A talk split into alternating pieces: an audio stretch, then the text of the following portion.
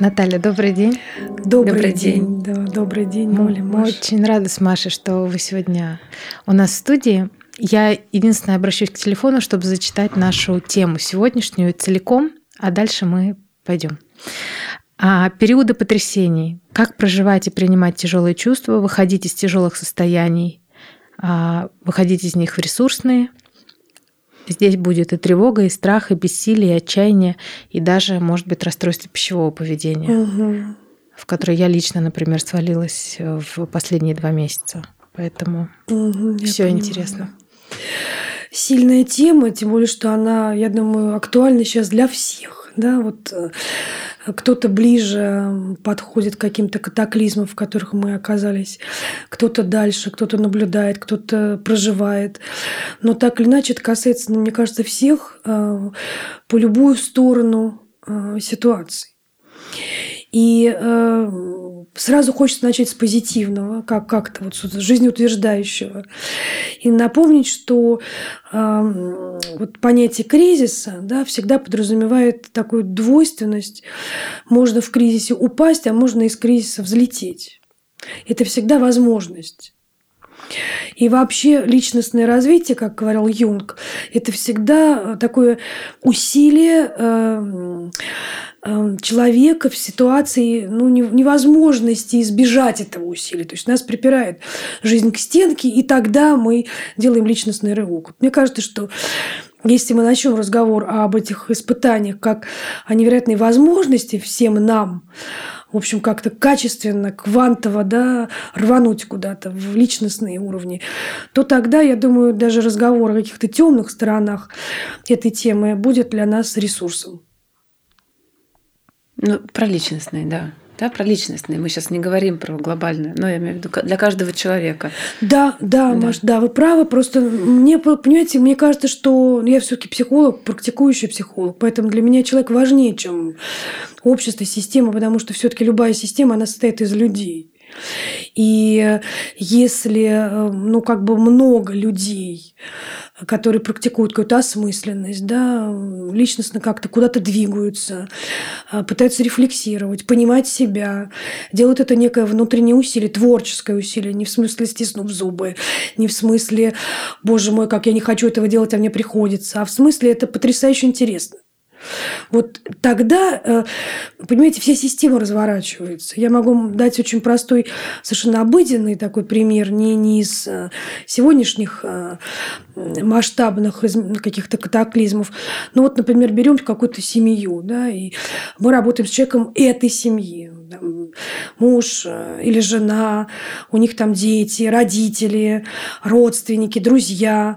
Вот какая-то система. Это же тоже какой-то такой мини-аналог.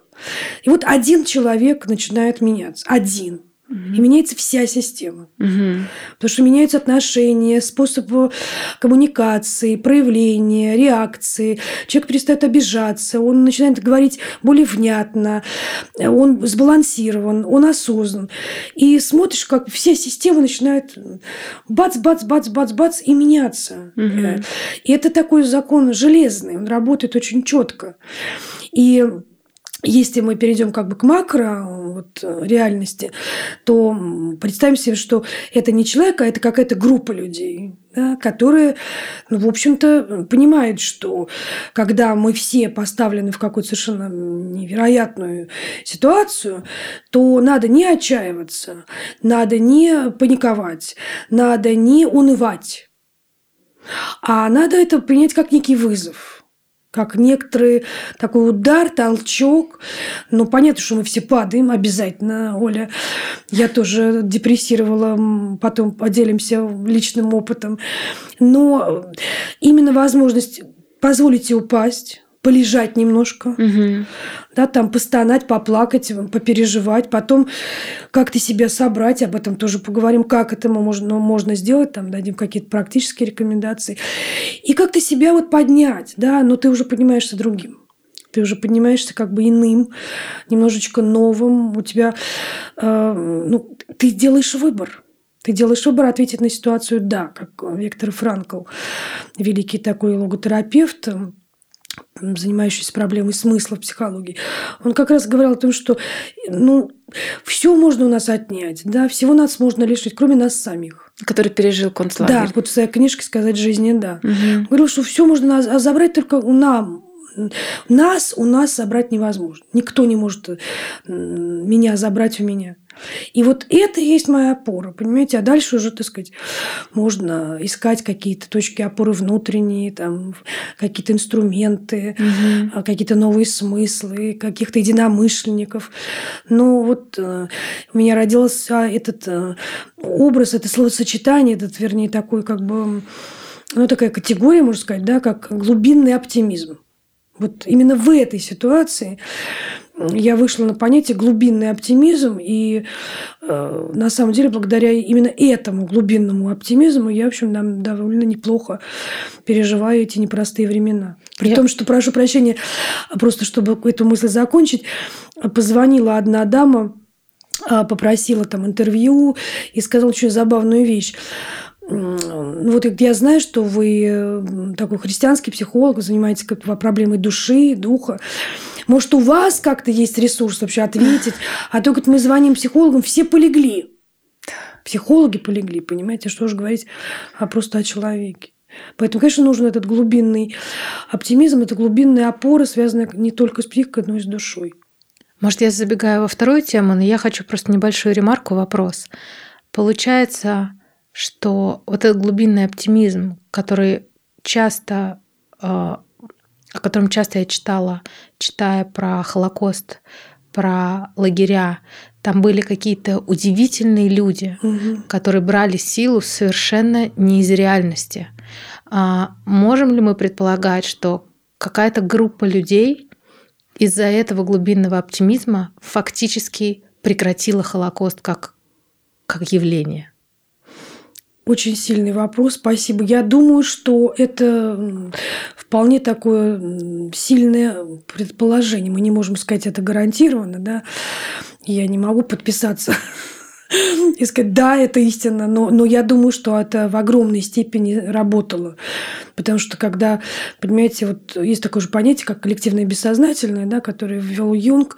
И если мы представим себе вот эту энергию коллективного бессознательного, в котором варится коллективная агрессия, коллективные страхи, коллективные тревоги, коллективное уныние. И если вот в этом вот таком ядовитом кислотном пространстве да, появляется вот этот свет коллективный, вера коллективная, да, вера в человека коллективная, то, конечно, это меняет э, все положение дел. Поэтому вообще я в это глубоко верю. Я бы сказала даже, э, я уверена, что это работает. Причем я, я работаю там больше 20 лет, я вижу это воочию, как внутренние изменения работают на внешние явления как есть такая красивая фраза у одного из э, святых христианских Э, таких старцев «Спаси сам, вокруг тебя спасутся тысячи».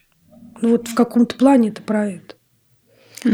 А если мы берем человека, я хочу тоже к частности пойти, потому угу. что все-таки мы хотим, мы хотим, чтобы нас слушал один человек и понимал, а что, что я могу. А, Возьмем две ситуации. Например, на примере того же Холокоста.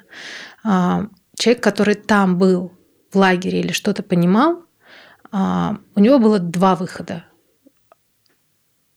Возненавидеть, кричать и угрожать агрессору и как-то, как вы уже сказали, принять эту историю и как-то постараться из нее выйти в пози... Я угу. понимаю, что слово позитивное здесь не очень звучит, ну, но да, в ресурсное. В ресурсное. Да. Так всегда, это всегда два выбора у человека находящегося в страшной в страшной ситуации или есть еще какие-то истории? Спасибо. Очень важный вопрос, потому что я хотела как раз об этом немножко сказать. А, вот все, кто нас слушают, могут примерить на себя. Вот есть фактически такая универсальная модель переживания тяжелых а, кризисов. Это вот эти самые знаменитые четыре фазы. отрицание, угу, когда, причем это касается всех абсолютно, когда мы говорим, о нет, нет, то есть э, наша психика не готова с этим встречаться, да, когда там началась пандемия, люди говорили, нет, я буду ходить там без маски, никакого вируса нет, ничего этого нет, да, а они даже в поведении, да, транслировали вот эту, вот так сказать, такую вот первую фазу отрицания и, и, конечно, об этом пишет Франкл, об этом пишет Эдит Эггер в своей книжке «Выбор». Она тоже прошла эти концлагеря и встречалась с Виктором Франклом. И он вдохновил ее на книгу. И вот и потрясающая тоже книга, женская такая. И это все видно, потому что мы живые люди. Мы не можем, как, э, знаете, такие духовные Шварценеггеры, mm-hmm. сказать, да, это вызов, я принимаю его. И вот, вот у меня есть на это сила. Вовсе нет. Мы падаем, мы блокируемся, мы, у нас стоп-реакция. Это нормально. И на то она и фаза, что ее надо пройти, но можно в ней застрять. Вот что происходит, когда человек застревает в этой фазе отрицания? Ну, он говорит, этого нет. Этого нет. И дальше цепляется за любую а, пустую, как правило, конечно, конструкцию, которая как бы ему субъективно помогает утвердиться в том, что этого нет. То есть это такая ложная, а, обманная конфигурация, в которой вообще-то можно жить на самом деле долгие годы. А здесь зависит уже у кого какая травма, да? Туда он и впадает. Да, ну вот это, э, так сказать, сложное детство да. или сильное детство. Тебя любили или не любили. Угу. У тебя есть опыт поддержки или нет? Ты один или ты не один? Угу. Конечно, все работает, но как ни крути, люди с даже тяжелыми какими-то историями все-таки личностно понимаешь, что невозможно застревать на бесконечно вот в этой фазе отрицания. Угу. Значит, какая вторая фаза? Гнев, обида. Угу. За что? Что, почему мы, почему я, я не согласен, тра-та-та-та. Ну, в общем, против, я против, Баба а, против. А стыд – это вторая? Ну, понимаете, стыд – это вообще про другое. Вот стыд – это такая, скорее, нравственная реакция. Да? Вот здесь фаза, фаза скорее аффективная, mm-hmm. вот, связанная с такими эмоциями, чувствами. Mm-hmm. Да? Стыд – это более сложная такая конструкция, да, в которой много личностного как бы аспекта, ответственности и какой-то, какого-то отношения своего, да, mm-hmm. или неучастия, или участия недостаточно. Поэтому мы чуть-чуть подальше. Да, то есть да, стыд да. присущ не всем, а вот эти четыре стадии присущи да. всем всем. Совершенно верно, угу. совершенно верно. И вот что происходит вот на этой второй стадии, когда человек говорит, нет, нет, нет, нет, я не согласен, так не должно быть. Он э, вообще-то должен прожить гнев свой, да, и как бы выйти сквозь. Или, что делает обычно большинство людей, они застревают в этой фазе, уходя в суету. Они куда-то все время что-то с кем-то общаются, во что-то mm-hmm. вовлекаются, бесконечно что-то читают. Вот сейчас, так сказать, все сидят в этих телеграм-каналах, понимаете, все, так сказать, или в телевизоре. Это вторая ну, фаза, да? Это вторая фаза. Ага. То есть они не могут прожить свои чувства. Mm-hmm. Они не могут сказать, я безумно злюсь. Да, я совершенно невозможно обижен на эту ситуацию.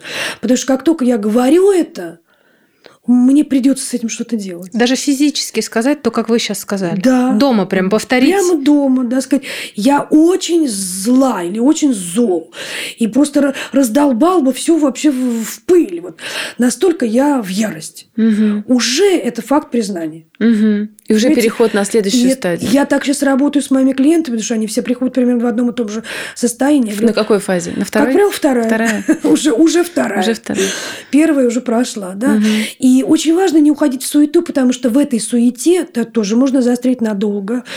И это выходит в такое вялотекущее, постоянное раздражение. Угу. Кстати, пищевое поведение в том числе, это тоже подавление вот этого, понимаете, гнева, несогласия. Угу. Оно сливается куда-то, да. Абсолютно. Я причем его осознаю и в нем нахожусь легально. То есть даже с согласием моего терапевта. Сказала, пока так. Да, все правильно, да. Мы пока так живем, так надо психике. И я это, ну, то есть это такая легальная история. Я не, я не в шоке от нее. Да, совершенно верно. Это тоже ведь опыт и тренировка принятия, да, потому да. что это как раз последняя стадия, к которой мы подойдем через третью, которая называется стадия депрессии, стадию, так сказать, такого, понимаете, уныния ах, вот так, вот все пропало, как мы жили раньше, теперь так не будет, все кончено. Ну, как бы принятие а, новой жизни, да, новой это реальности. не принятие, это как раз отказ. Отказ. отказ. То есть оплакивание. Да, угу. ну такое, знаете, непродуктивное оплакивание, оно угу. такое, понимаете, мазохистическое оплакивание, да, вот лечь, не вставать, рыдать, или там вяло текущим образом что-то, так сказать, там тупо смотреть безучастно какое-нибудь дурацкое кино бесконечно. Вот, вот такое, знаете, вот состоянии со... Мы с тобой с второй в третью пройдем. Просто я сейчас... С, с согбенной спиной, с таким, понимаете, мазохистическим, а, пессимистическим взглядом. Вот все пропало, все кончено. Жизнь, вся хорошая часть ее позади. То есть совершенно несозидательное состояние. И там тоже очень важный момент – мы же тоже должны пройти этот, так сказать, этот этап, эту третью часть. А что там происходит в хорошем смысле слова с нами? Мы должны встретиться со своей слабостью. Угу. Мы должны сказать, я не могу быть всегда крутым и сильным. То есть я не всемогущий. Да, да. Да, вот я много чего не могу. Угу. И у меня есть куча ограничений. Я думал, что вообще я могу все почти. А я могу всего-то ничего, вот, но зато это то, что я могу. Вот это зона моей ответственности. И я должен как-то в ней быть, жить. Угу. Потому что я не могу сто процентов, как я думал, такая у меня была идеализация. Но 30-то я вполне потяну. И вот тут как раз мы, когда мы говорим себе, я не обязан быть героем, крутым и все, все могущим, а я вот вот это могу, а вот это точно не могу. Вот это точно, ребята, не ко мне. И вот тут к вопросу о стыде, да, понимаете? Да, ровно. Ровно, совершенно правильно. У нас коллективное наше на троих угу. бессознательное сработало. Вот тут очень важно как бы отделять, понимаете, мух от котлет, потому что э, что я могу, как бы я делаю, угу. а что я не могу, как бы чушь, какой смысл за это испытывать стыд? Да, как бы, если, так сказать, там где-то что-то происходит, но я никак как бы не мог повлиять на то, что происходит. Это совершенно не зона моей ответственности то как, как это тогда стыд непродуктивный, он такой невротический. И, кстати, у Хорни, у Карен Хорни в ее блистательной книжке такой классической невротической личности нашего времени, она прям дает такую э, схемку, да, вот э, чувства нормальные чувства невротические, в том числе вина, стыд э, и прочее, прочее, могут быть вполне невротическими такими, знаете, вот я буду мучиться, вот, э, так сказать, себя там, душу себе раздирать когтями, вот стыдиться, стыдить. Вот это все совершенно бессмысленно, потому что это ровно то, куда я могу спрятаться от дела и активности. То есть ничего не делать и сидеть в своем стыде, понимаете, и посыпать голову пеплом. То есть это пассивная, Такая пассивная а, позиция да. человека, который на самом деле просто себе не признает, что можно пойти и сделать образно 5% из 100, да. чем не делать ничего. Да, и сидеть в этом невротическом стыде, вине и прочем. Но подождите, да. немцы же долго испытывали чувство вины и стыда. Это, это продуктивное чувство да, вины и они, стыда. Я хотела сказать, они делали, да. они много ну, то созидали. созидали. Да. Это и есть критерий здорового чувства стыда. Да, угу. параллельно просили прощения, параллельно давали какие-то сумасшедшие льготы, деньги. Да, ну, да, есть... да, понятно. Как да. только мы видим ситуацию, когда человек, например, говорит, мне стыдно, но ничего не делает, это, ну, в общем, такая невротическая ситуация, угу. бегство. Когда мы говорим, видим человека, который говорит, вы знаете, мне, ну, как-то вот, ну, душа как-то болит, и мне вообще стыдно, и при этом делает что-то, все, тогда он в порядке.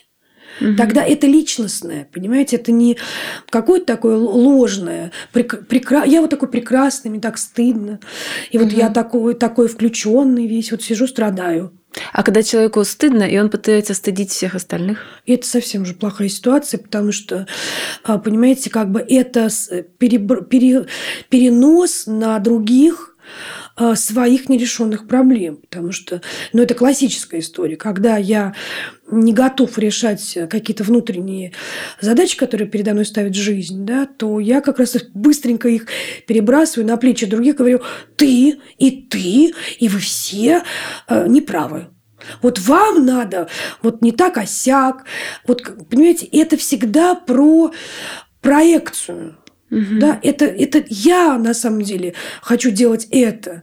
Но что-то мне мешает, я не могу это осознать, или обо что-то я спотыкаюсь. И я как бы невольно проецирую на другого то, что хочу делать я. И хочу, чтобы другой это сделал.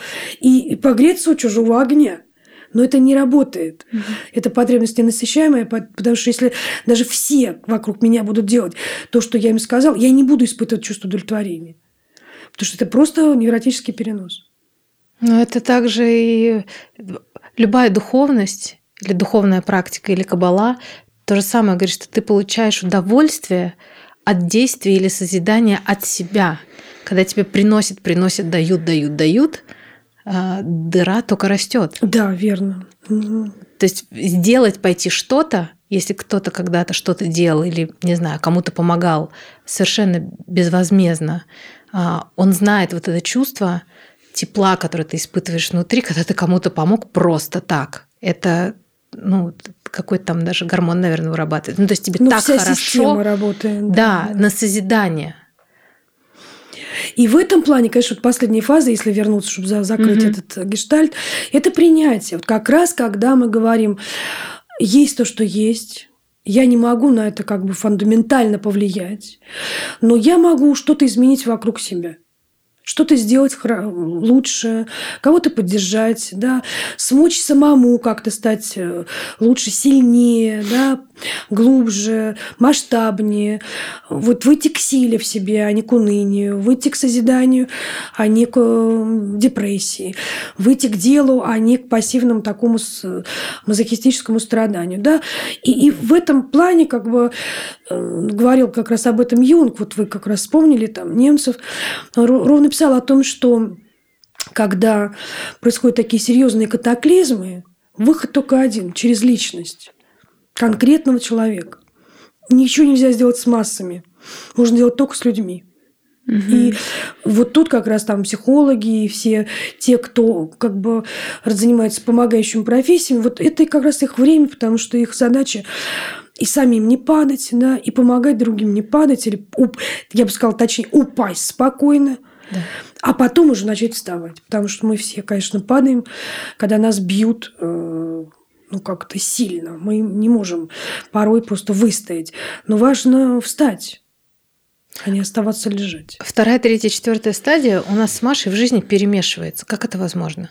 То есть все, что вы сказали во второй, в третьей, в четвертой, а, мы это иногда переключая, то есть можно представить человека, переключающего личности, вот мы общаемся иногда с Машей ровно во второй, потом в четвертой, потом в третий. Так мы, мы Мне где? кажется, я, можно сейчас одну ремарку? Мне почему-то кажется, что это происходит, потому что мы пока живем в, ну, то есть пока событие не прекратилось. Может быть, когда оно прекратится, и мы начнем уже, ну, как бы мы поймем, что, да, что мы сейчас более-менее стабильны, и мы можем отпустить. А мне кажется, за счет того, что все время, каждый день мы получаем какие-то новости, мы все время, как это ретравматизация происходит, mm. и мы опять так тук-тук-тук по всем прошлись. Э, шагам. А, может Нет, наслаив... вот вот наслаиваться вот Очень это. тонкая мысль, спасибо большое. А это так и есть. Я А-а-а. бы а. даже еще немножко усложнила. Действительно, вы совершенно правы, Маш. Мы же находимся внутри как бы, да, да. этого, в общем-то, процесса. И поэтому каждый день несет новый какой-то сюжет. И мы опять проходим эти стадии. Та предыдущая ситуация довела нас до третьей стадии, а новая только до первой. Да. А предыдущая до предыдущей там позволила нам выйти на последнюю. Но я бы еще добавила сложности чуть-чуть и одновременно на самом деле выхода и простоты. Мы когда вот когда-то говорили Оль, с вами, помните про внутреннего ребенка, да, и про внутреннюю женщину у нас была такая, такой прекрасный разговор. Вот э, сейчас очень ну, знают люди, которые там э, читают книжки мои, там слушают, э, все время задают мне вопрос, а вот с внутренним ребенком как быть? Вот вы, так сказать, этим занимаетесь. И я говорю одну и ту же фразу, что сейчас время не внутренних детей, Сейчас время внутренних взрослых. Но такого масштаба катаклизмы бьют по внутренним детям капитально. Угу. Потому что все наши детские травмы, понимаете, все наши вот эти царапины, рубцы, они все ноют и болят. Вот я сегодня встала утром и ну, настраивалась, да, вот э, вчера думала о темах, которые мы сегодня будем обсуждать, уже обсуждаем. И мне было важно прийти в каком-то таком внутренне гармоничном состоянии. А какие-то вещи происходят и в моей личной семье, да, и вокруг меня, ну, которые не очень-то помогают быть в таком гармоничном состоянии. Потому что, конечно, происходящее, оно бьет по, по людям, по живым людям. И я утром прям думаю, как-то надо себя собрать. И э, есть такая практика замечательная, я с вами с удовольствием ее поделюсь и с теми, кто слушает. Вот как общаться с внутренним ребенком. Вы берете листочек бумаги и э, карандашик или ручку. В идеале вообще должен быть выбор. Ручка, карандашик, какой-нибудь цветной карандашик. То есть какой, какая-то возможность выбора.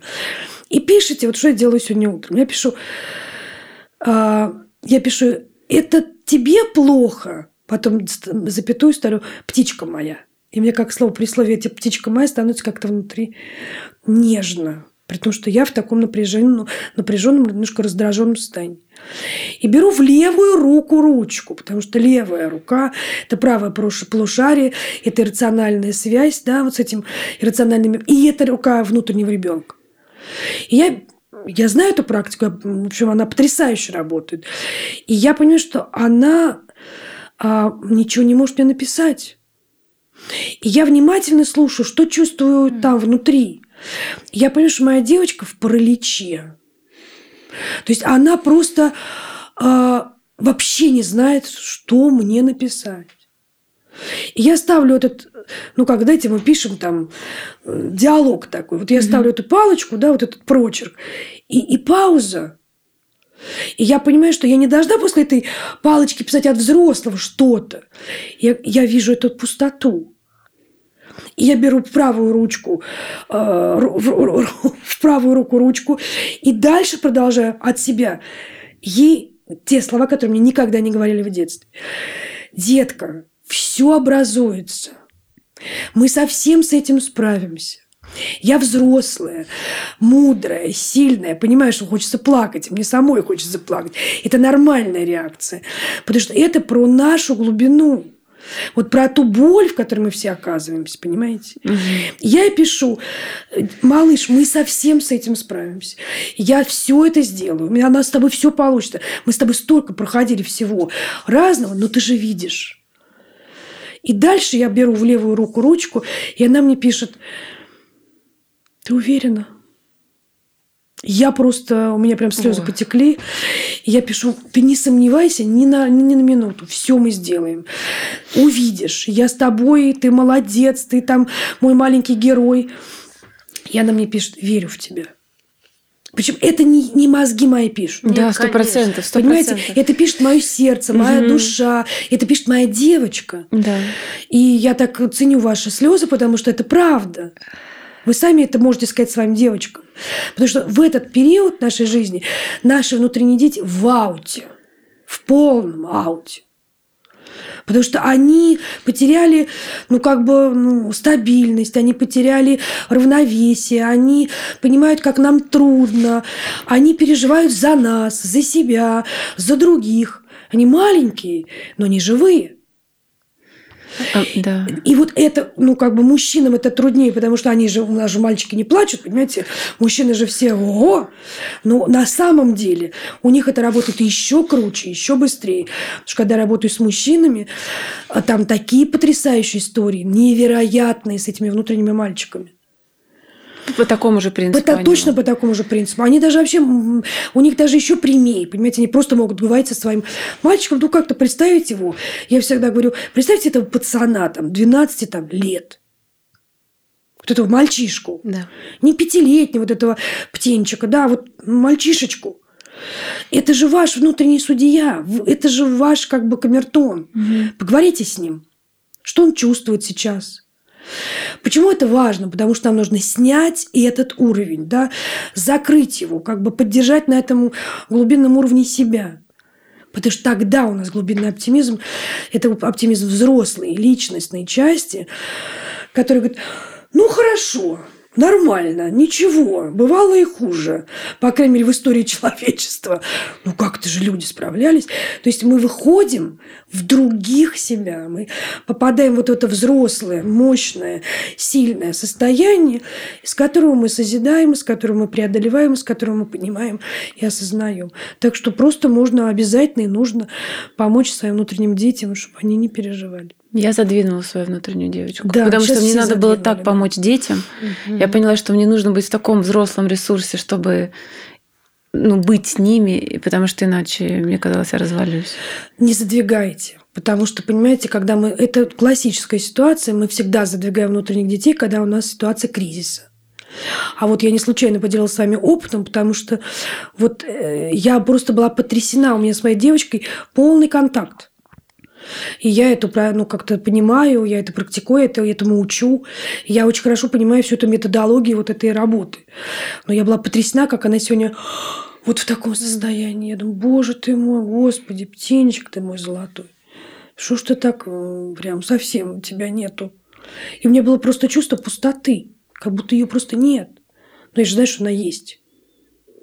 Поэтому обязательно, помогая близким, помогая своим детям, помогая там родителям, не задвигайте внутреннего ребенка, потому что в ситуации кризиса он э, самая уязвимая наша точка. Самая, потому что мы все как бы немножко ранены в детстве, так или иначе. И вот эта болевая, как бы такая живая ткань, нежная, понимаете, она ведь угу. переживает этот удар как любая нежная ткань, а не как, понимаете, наша взрослая адаптивная корочка, которая может, в общем, вполне себе выдерживать. А там прям вот нежная кожица, как у младенца.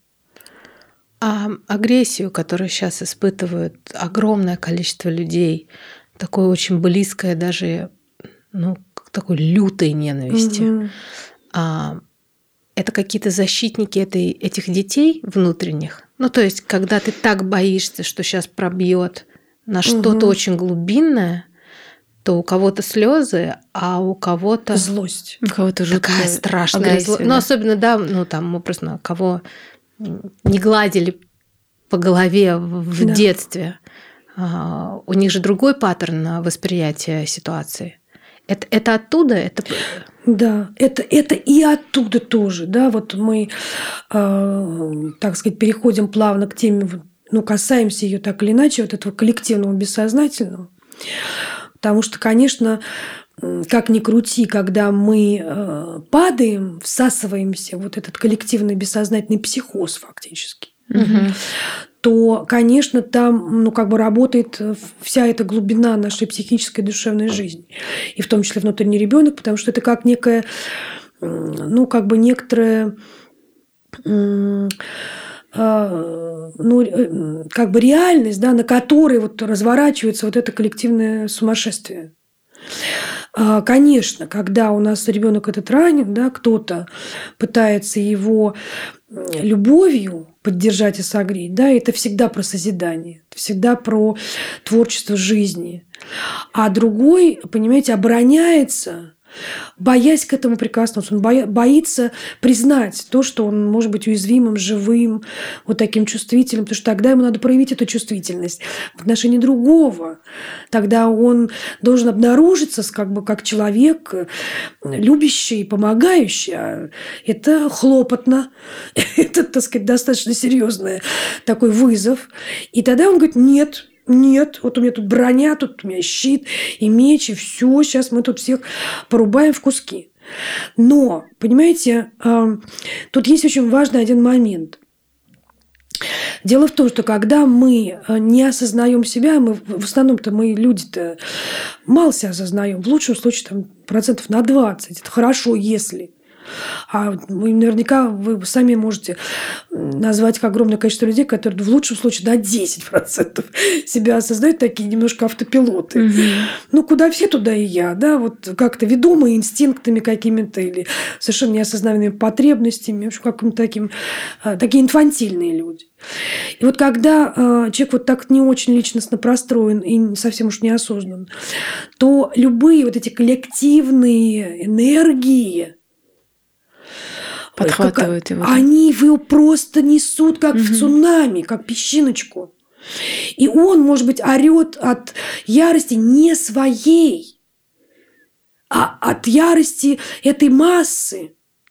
И все эти потрясающие исследования и социологов, и антропологов, и психологов, а, которые были как раз в 20 веке, посвященные психологии толпы, а, психологии этой массы, Юнг э, огромное количество потрясающих текстов написал по этому поводу, они говорят о том, что человеческая психика индивидуально, она меняется, когда она растворяется в этой массе.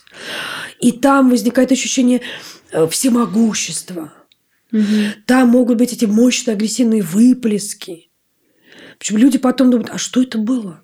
Да-да. А зачем все это делать? Потому что наделен да, его несет. Силой толпы. Да. И там личность растворяется. Это ужасная вещь. И почему, так сказать, Юнг вот со своей носился идеей индивидуации, да, как бы выделения личности из толпы, потому что ну, 20 век был «Будь здоров, какой век», да, каких да. катаклизмов.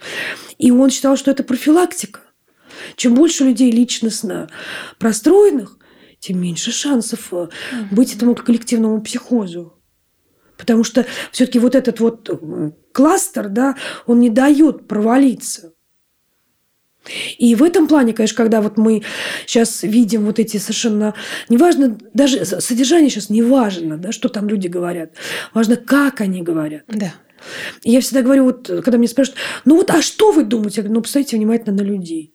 Как они говорят. Если вы видите, что человек говорит какие-то вещи, может быть, вы с ним не согласны. Он говорит спокойно, разумно, аргументированно. Он слышит другую точку зрения. Он пытается как-то внятно на нее ответить. То есть он готов к диалогу, к полемике. Но думайте сами головой. Если вы слышите человека, который просто вот э, самоуверен до, до, до упаду, понимаете, он, глаза у него горят каким дурным огнем, понимаете, и он прет как бульдозер э, на своих собеседников. Ну, ну, задайтесь вопросом, с ним вообще все в порядке? Что с ним происходит? Дело же не в том, что он говорит, как он говорит. Да. Вам да. хочется вообще с ним говорить. Да. Вы чувствуете безопасность, говоря, стоя рядом с ним, разговаривая рядом с ним. Вы испытываете, так сказать, какое чувство гармонии. Вам интересно? Угу. Или вас захватывает? Или вас как бы сугестивно втягивает? И вы хотите тоже схватить э, молоток по, по, по, по башкам окружающих, так сказать, этим молотком, если они там не, не совпадают с вами, так сказать, в каких-то принципиальных вещах, вот и огреть их этим молотком. Ну, как-то, ну, рефлексируйте. А про что это? А, вот, допустим, мы оказались в диалоге с таким человеком. А, как мы можем, во-первых, разрядить этот разговор, угу. потому что это может быть разговор внутри семьи. Ладно, да, это да. знакомый. Встал и больше не увидел. А что, если это... Вот представим, сидит человек, который, в принципе, понимает, что вообще глобально Вселенная и мир неоднозначный не потому что, а потому что очень, он очень многогранный. Сложный, конечно. А есть кто-то, кому очевидно очень больно, но очень агрессивный. Либо в одну, либо в другую сторону. Первое, как мы разряжаем этот разговор, и как все-таки, если мы находимся в состоянии некого баланса относительно того, как это возможно, как мы, знаете, бывают же какие-то, наверное, фразы, которые могут навести человека на какую-то мысль или на что-то. Но все-таки, например, для меня все психологи профессиональные это абсолютные такие самые крутые, в самом лучшем смысле гипнотизеры, потому что они могут любой уровень гнева, ярости смягчить и довести даже до слез. теми вопросами вот туда внутрь. А обычный человек без образования может аккуратно как-то ну, это может сделать? ли вообще, имеет ли он право, на самом деле? Отличный вопрос. Действительно, сейчас у меня уже просто в практике ряд тяжелейших каких-то конфликтов внутри семьи, вплоть до разводов. Да.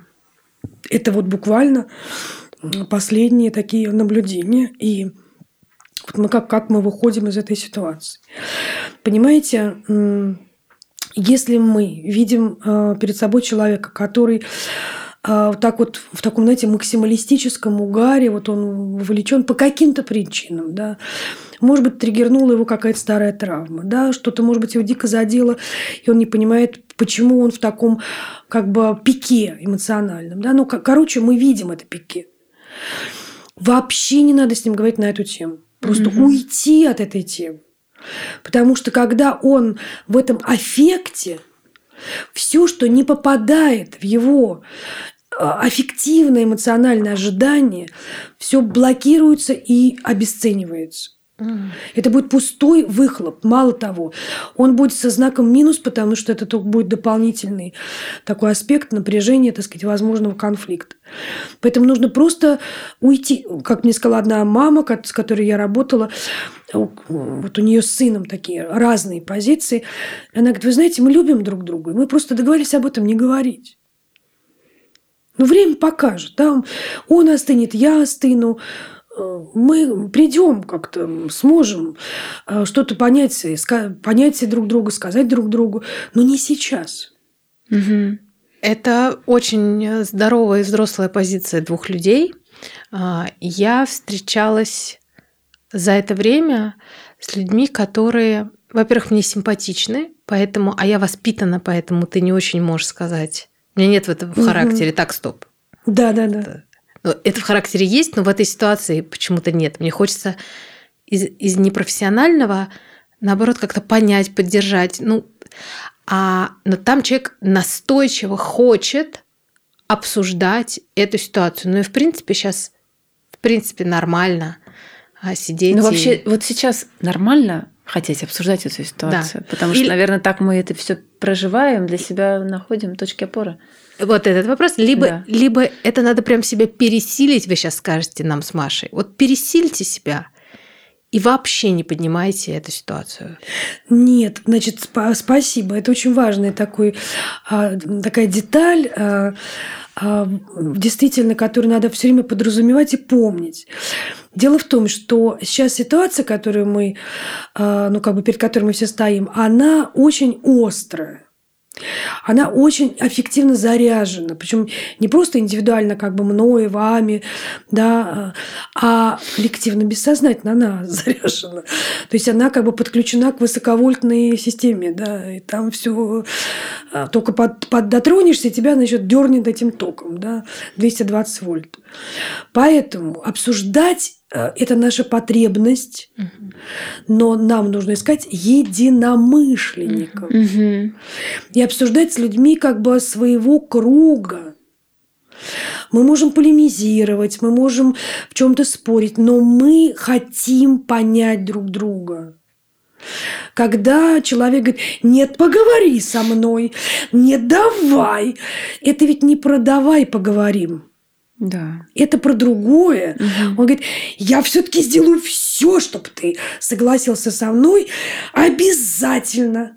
Про что это в человеке? Это про это, это огромная потребность в принятии поглаживании, в поддержке. Такого Потому... человека можно, если он близкий, подойти и просто обнять и сказать, Ну, не в этот люблю. момент. Не в этот не момент. В этот момент. Он скажет, нет, раз ты меня любишь, поговори со мной об этом. А потом, когда немножко вы отошли... Ну, просто и... выслушать его, да? Да, да, выслушать. И, в общем... Даже не... Это терапевтическая такая невинная помощь. Я тебя выслушал, да, ты... Вот мой э, учитель, замечательный замечательный такой психолог, а, профессор Братус, такой очень известный как бы в, в психологическом сообществе человека. Мы как раз с ним тоже говорим об этом. Он говорит, у него был такой момент, а, его близкие какие-то ну, друзья и замечательные всякие разные люди, профессиональные и непрофессиональные, занимают разные точки зрения. И в какой-то момент, а, а он человек такой эмоциональный, достаточно аффективный, он такой пылкий, творческий, он в какой-то момент мне сказал, нет, ну я не могу с ними общаться, это невозможно, мы совершенно по разные стороны баррикад. И потом я вижу, как он с этими людьми начинает общаться и выслушивать их. И никакого вот этого подросткового, так сказать, категоричного а, так сказать, фона уже нет. И я говорю, ну а как вам удалось? Он говорит, ну я же их люблю. Они вообще же очень хорошие. Ну, они думают так, я думаю сяк. Ну, в конце концов. Я просто их слушаю. Мы... Я, говорит, вижу, что когда они чувствуют, что я не отвечаю, они тоже перестают об этом говорить, берегут мою нервную систему. Но, так вот сказать, высокого порядка люди, да, и психологически грамотные, вот они понимают, что, ну, да, мы сейчас где-то там не совпадаем, но ведь мы же друзья, мы же как-то ценим друг друга, да, есть много чего-то, что нас объединяет. Ну окей, мы как бы ратно эту мину обходим.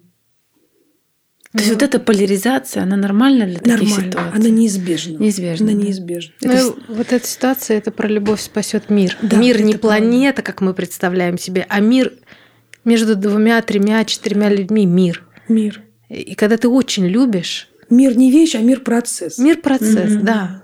Когда ты очень любишь. Ну, когда ребенок тебе говорит, мама, не хочу с тобой больше дружить, но ты же в этот момент не... Да, да. Это же про любовь. Конечно. Да.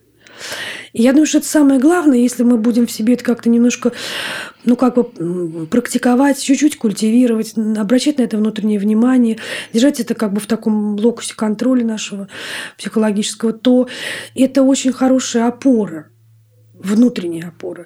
Потому что она как бы, знаете, как бывает там темная, темная погода, мрачная. Вдруг бац, и вышло солнышко. И мы улыбаемся, нам хочется включить музыку и что-то делать. Вот такое вдохновение приходит. Так и здесь вот этот поворот внутренний, он как бы поворот вот из этой тьмы, хмари, да, вот к этому свету, который все равно есть. Да, позволять, позволять себе танцевать да. и жить. Это же тоже забота о себе. И о мире. и о мире, потому что ну, если я, а, понимаете, даю возможность пробиться своей энергией радости, а, красоты, созидания, испечь пирог, пригласить близких друзей, а, потанцевать, повеселиться, но что в этом плохого, кроме хорошего? Ну вот за это сейчас очень стыдят. Кто? За... Посмотрите, кто это делает. За это очень стыдят, да, что вы там продолжаете жить у вас продолжается. Давайте мы все ляжем и Ходите в рестораны, в Но это попадает, я вам скажу, как, и мне как человек, да.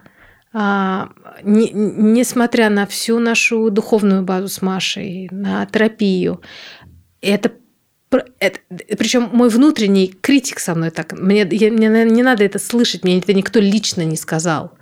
А, я угу. сама себе у меня простреливает вот это, а как я могу?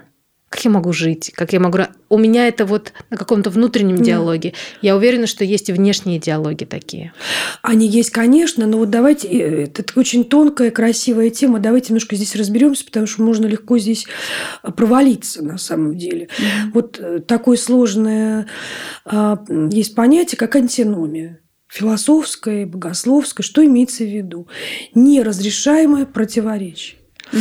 Вот противоречия, которые нельзя решить. А, ну, например, очень простой пример. Вот мы мамы, да, у нас растут дети. Вот думаем ли мы о том, что они вырастут и уйдут? И мы не будем с ними вставать и завтракать, ложиться, целовать их в лобик, понимаете? Они уйдут, они будут жить где-то там в других, может быть, странах, звонить нам раз, не знаю, в неделю. И говорит, мамочка, там, как дела? Не думай мы об этом. Еврейская да. мама пятерых детей посмотрела на меня раз в неделю. Ха! Но, а, понимаете, ведь это же на самом деле проблема огромная, потому что ведь есть, есть проблема, которая называется материнский комплекс. И если есть. мама не может отпустить выросших детей, то она а, не дает им благословения на жизнь. Да. И понимаете, да. вот, вот это антиномия. Я люблю, и я жертвую, и я радуюсь, и я дарю, понимая, что они уйдут. Так интересно, вот в еврейской культуре же есть батмитсва, бармитсва, когда как раз 12 лет девочкам, 13 лет мальчиков, то есть родители их отпускают, то есть они делают этот ритуал. Mm. И на самом деле, вот мне просто мои дети пока младше, но с кем вот я не разговаривала из своих друзей, кто это происходило, они говорят, ты знаешь, как будто ты правда, то есть это тяжелый процесс, да. но ты как будто бы правда их отпускаешь. Это так и, и есть. вот это вот первый, то есть не до конца, но у тебя первый какой-то. Да. Вот. То есть вот вот она антиномия, да, да, как бы и вот этих антиномий, как вы понимаете, очень много. То есть мы на каком-то глубинном уровне чувствуем эту хрупкость жизни, да, конечность чего-то, и при этом делаем это. Угу. Да. Да, Понимаете, да, делаем да. и вкладываемся в это. То есть вот она Это очень красиво. Да. Это очень красиво. И в этом плане мы понимаем, что происходят какие-то тяжелейшие вещи, да, и душа наша плачет об этом, и мы сочувствуем этому. Но а, а, когда приходит момент, мы что-то делаем в этом плане. Но если мы сидим, посыпая голову пеплом с утра до ночи и перестаем жить, это подстава, понимаете? Угу. Это ложное сочувствие. И не было бы этого выпуска. А он поможет больше, чем да. нам двоим. Хорошо, у меня такой вопрос. Сейчас мы видим, как жертвы стали агрессорами. И там у нас есть даже случай такой, когда девушка стала таким агрессором, что призывает публично к там, публичной порке. И и да, вот да, да, да, да. Это тоже для меня какой-то прям такой феномен. Вот это про что? Вот это палачество да. внутри. Это да, вот палач. Почему, почему жертва становится палачом? Ты же сейчас проходишь через такую грандиозную боль. Ты же знаешь, как это больно. Почему же ты желаешь такого же другим? А, это очень серьезная тема и очень важная. Понимаете, как бы и, и ответ, конечно, здесь есть. Дело в том, что а, когда была такая вот эта тяжелейшая история э, Второй мировой войны, да, Россия и Германия, Юнг написал а, в одной из работ очень сильную мысль.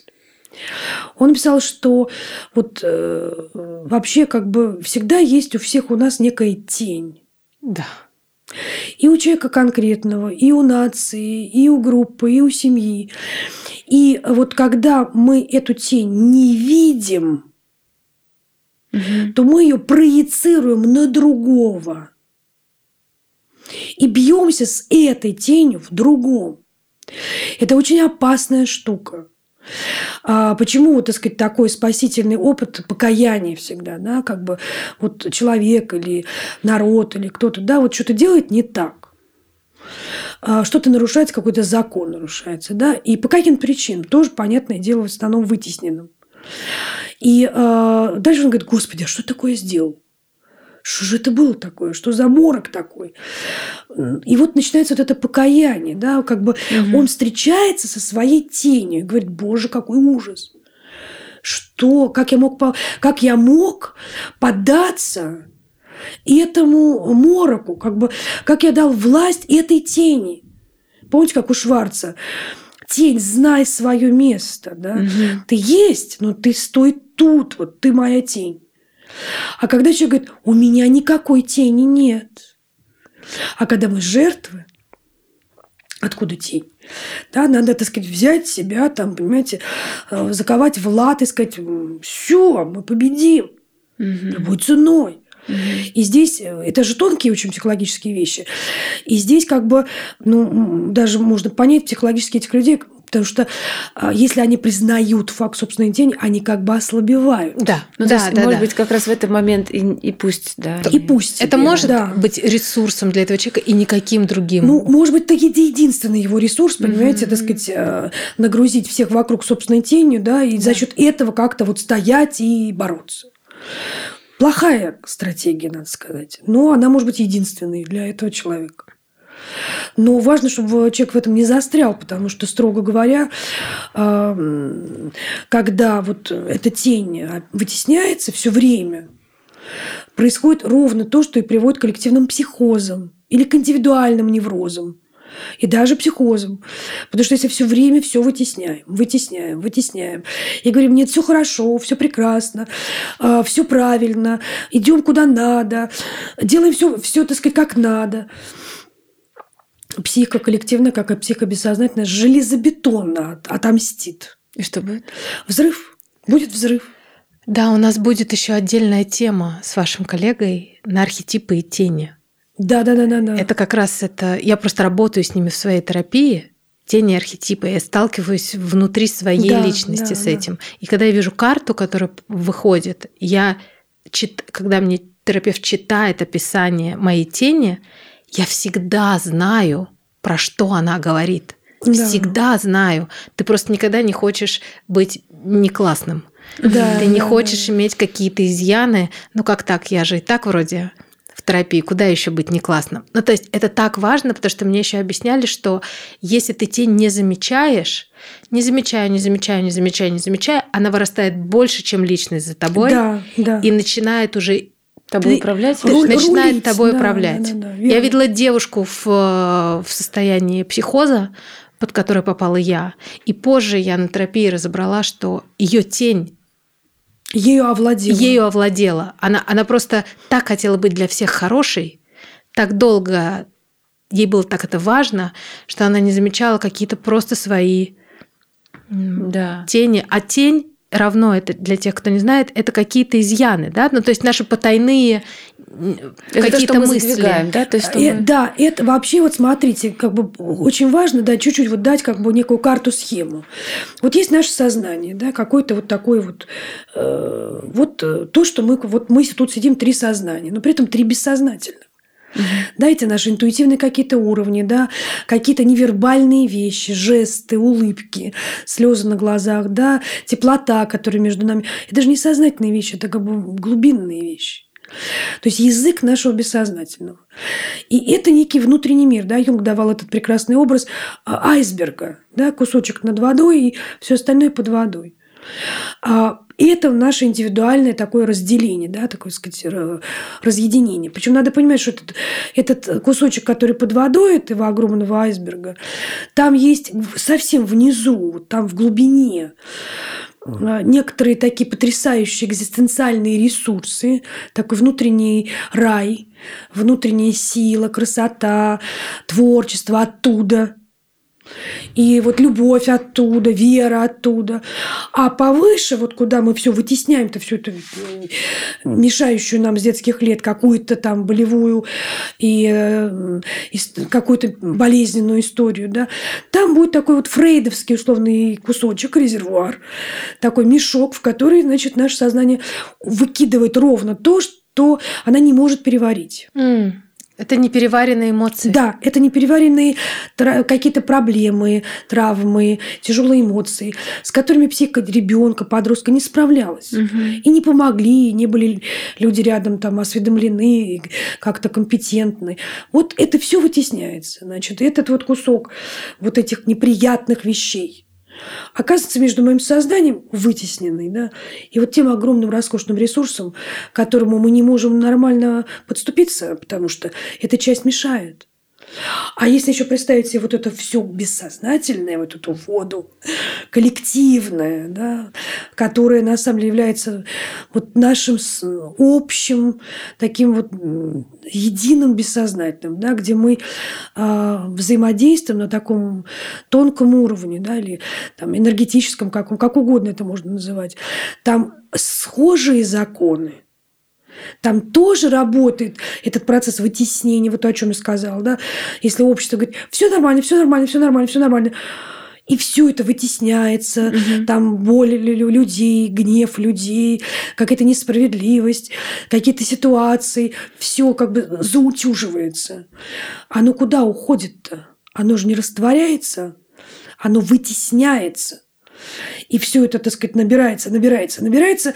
И как в индивидуальной, так и в коллективной ситуации в какой-то момент этот поршневой котел вылетает на поверхность, взрыв, вы, выстреливает эта крышечка, и пар, а, ошпаривающий все вокруг, вырывается на поверхность. Mm-hmm. Что такое тень? Теперь вот с этим мы разобрались. Что такое тень? Это архетип. Архетип это некие условно структуры, в этой коллективном бессознательном, в, этом, в этой воде, в этом океане, а, которые, в общем, плавают там. И каждый человек индивидуально, он берет эту как бы коробочку тень, коробочку мать, коробочку там, не знаю, отец, коробочку божественное дитя и наполняет своим содержанием. Да, это архетипы. Архетипы. Это вот. то, на чем мы стоим. Это да. хорошие. Каким содержанием? Они не хорошие, не плохие, они просто есть. Вот а, очень красивая метафора. Архетип это сухое русло реки, угу. по которому человек угу. пускает свою воду. Но рис, ри, ри, ри, э, вариант введения, вот такая, как бы как в лабиринте, какая-то емкость. И то есть это есть у всех, да, всегда во все времена. Значит, давайте конкретизируем. Володя, если я правильно понимаю, именно он и будет об этом говорить подробно. Он как раз занимается юнгианской терапией в том числе. И вот тень – это что-то внутри меня, с чем я очень не хочу встречаться. Мне неприятно, мне, мне стыдно, это противоречит моим каким-то представлениям о себе. Я вот такая нежная, такая хрупкая, а там у меня там ха-ха, какая mm-hmm. тень. Я говорю, фу, нет, я никогда не была такой. Я когда работала с архетипом, вот есть такая классификация архетипическая, да, там, ну, и они разные, пост, постюнгианские. В частности, есть такая симпатичная еще классификация, где там правитель, служитель и так далее, и так далее. И там, значит, э, архетип шута. Да. И было такое мне задание, мы как раз э, играли, мы делали как раз с Володей прекрасную мастерскую, она действительно получилась авторская, роскошная. А ведь не могу не прорекламировать ее, архетип, а по архетипам как раз. И мы когда с ним готовили ее, я думаю, надо как-то пусть на себе это попробовать. И я думаю, вот действительно, мы же дадим такое задание. Ну, какой архетип точно не к вам? Ну, вот точно не к вам. Это второй вопрос, потому что первый вопрос, а какой вот прям вот ваш? Ну, ясно, у меня служитель. Ну, какой еще может быть? Психолог, он всегда служитель. Вот я помогаю, я всем отклик, на всем откликаюсь. Э, лиш, личное время всегда дарю моим клиентам, которым не хватает моего времени в рабочем формате. Я думаю, не, ну, шут точно не мой. Вот это уж точно, ну, все остальное даже как-то я могу примерить, но шут нет, ну, это совсем никуда. И когда я понимаю, что это абсолютно мой архетип. Он глубинный. Он такой классный. И э, я думаю, боже, это какой ресурс. Да. Это какое веселье, это такой какой-то легкий выход из каких-то тяжелых ситуаций. Это эти колокольчики, бубенчики.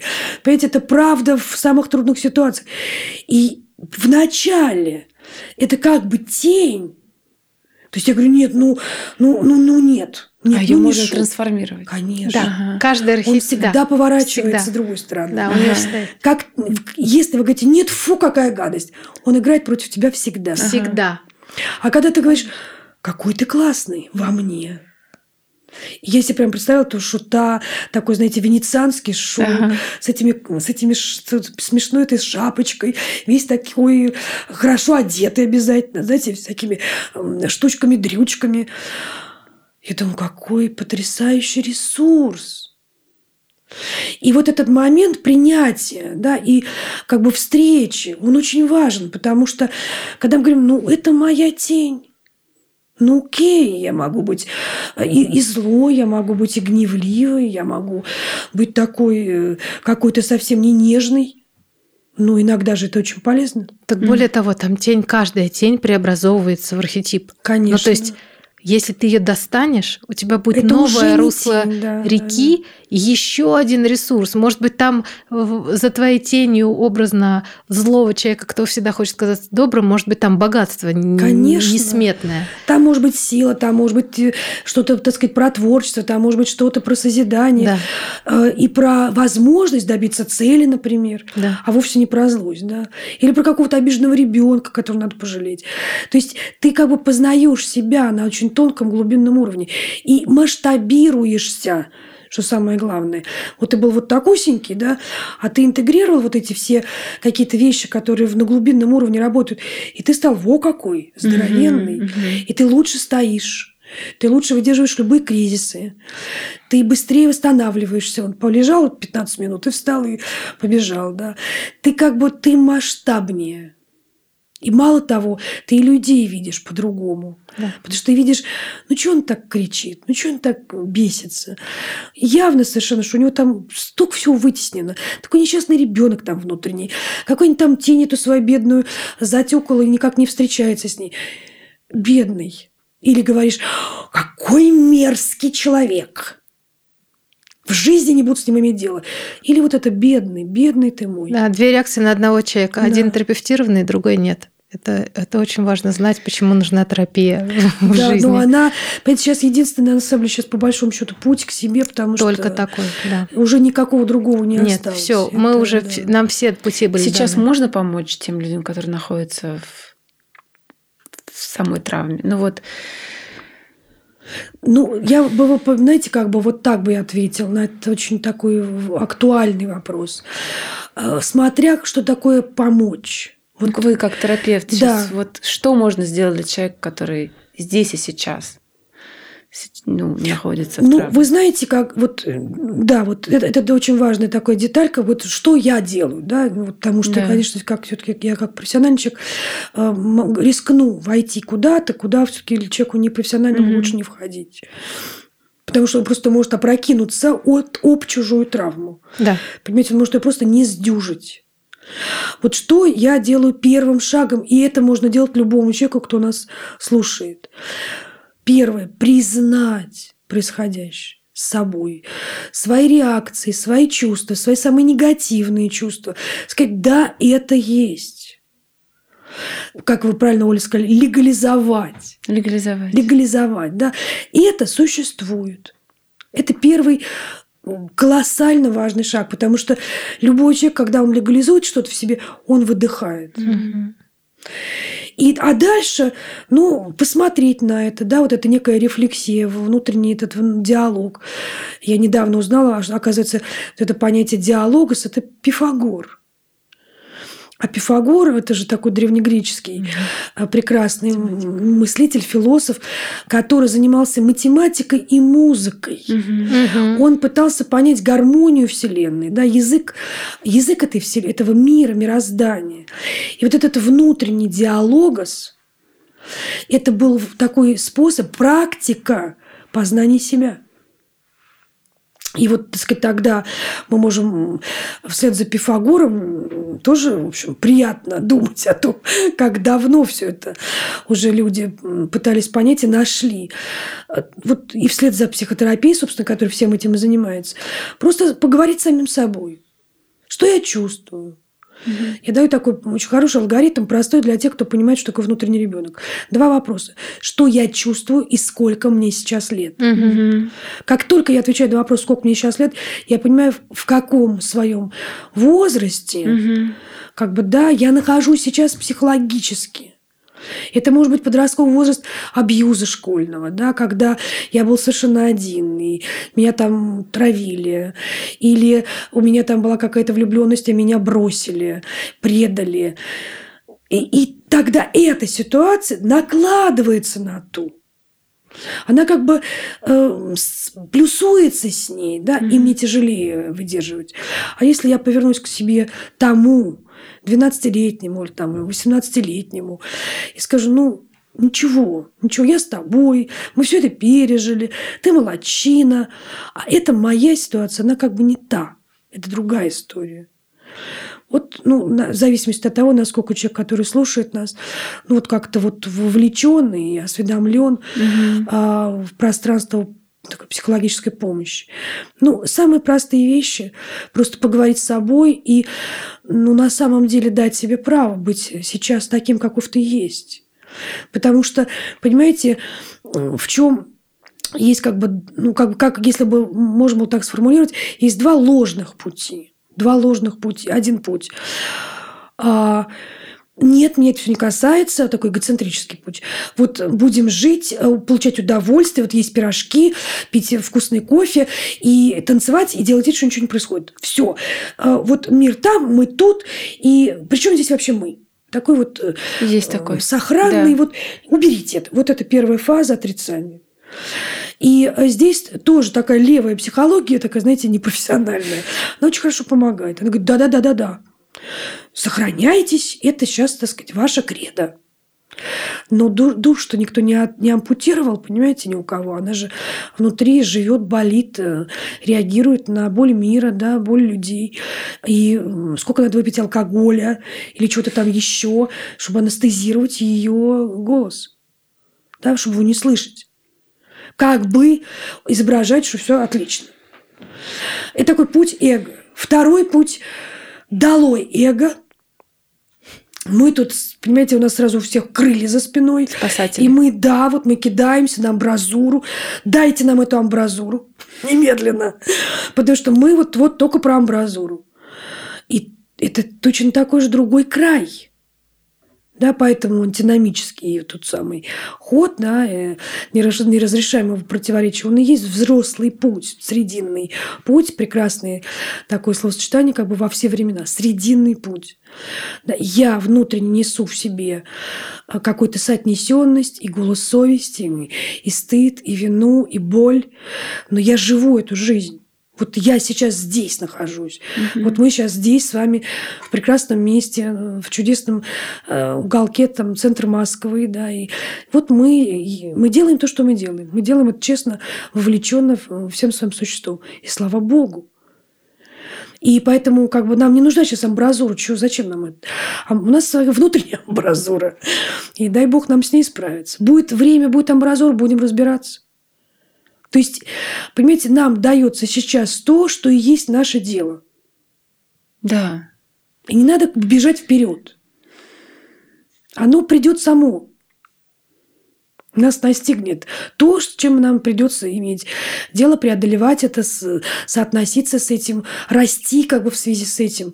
И не надо притягивать чужого, иного, другого, потому что дай Бог со своим-то разобраться. Только это надо делать честно.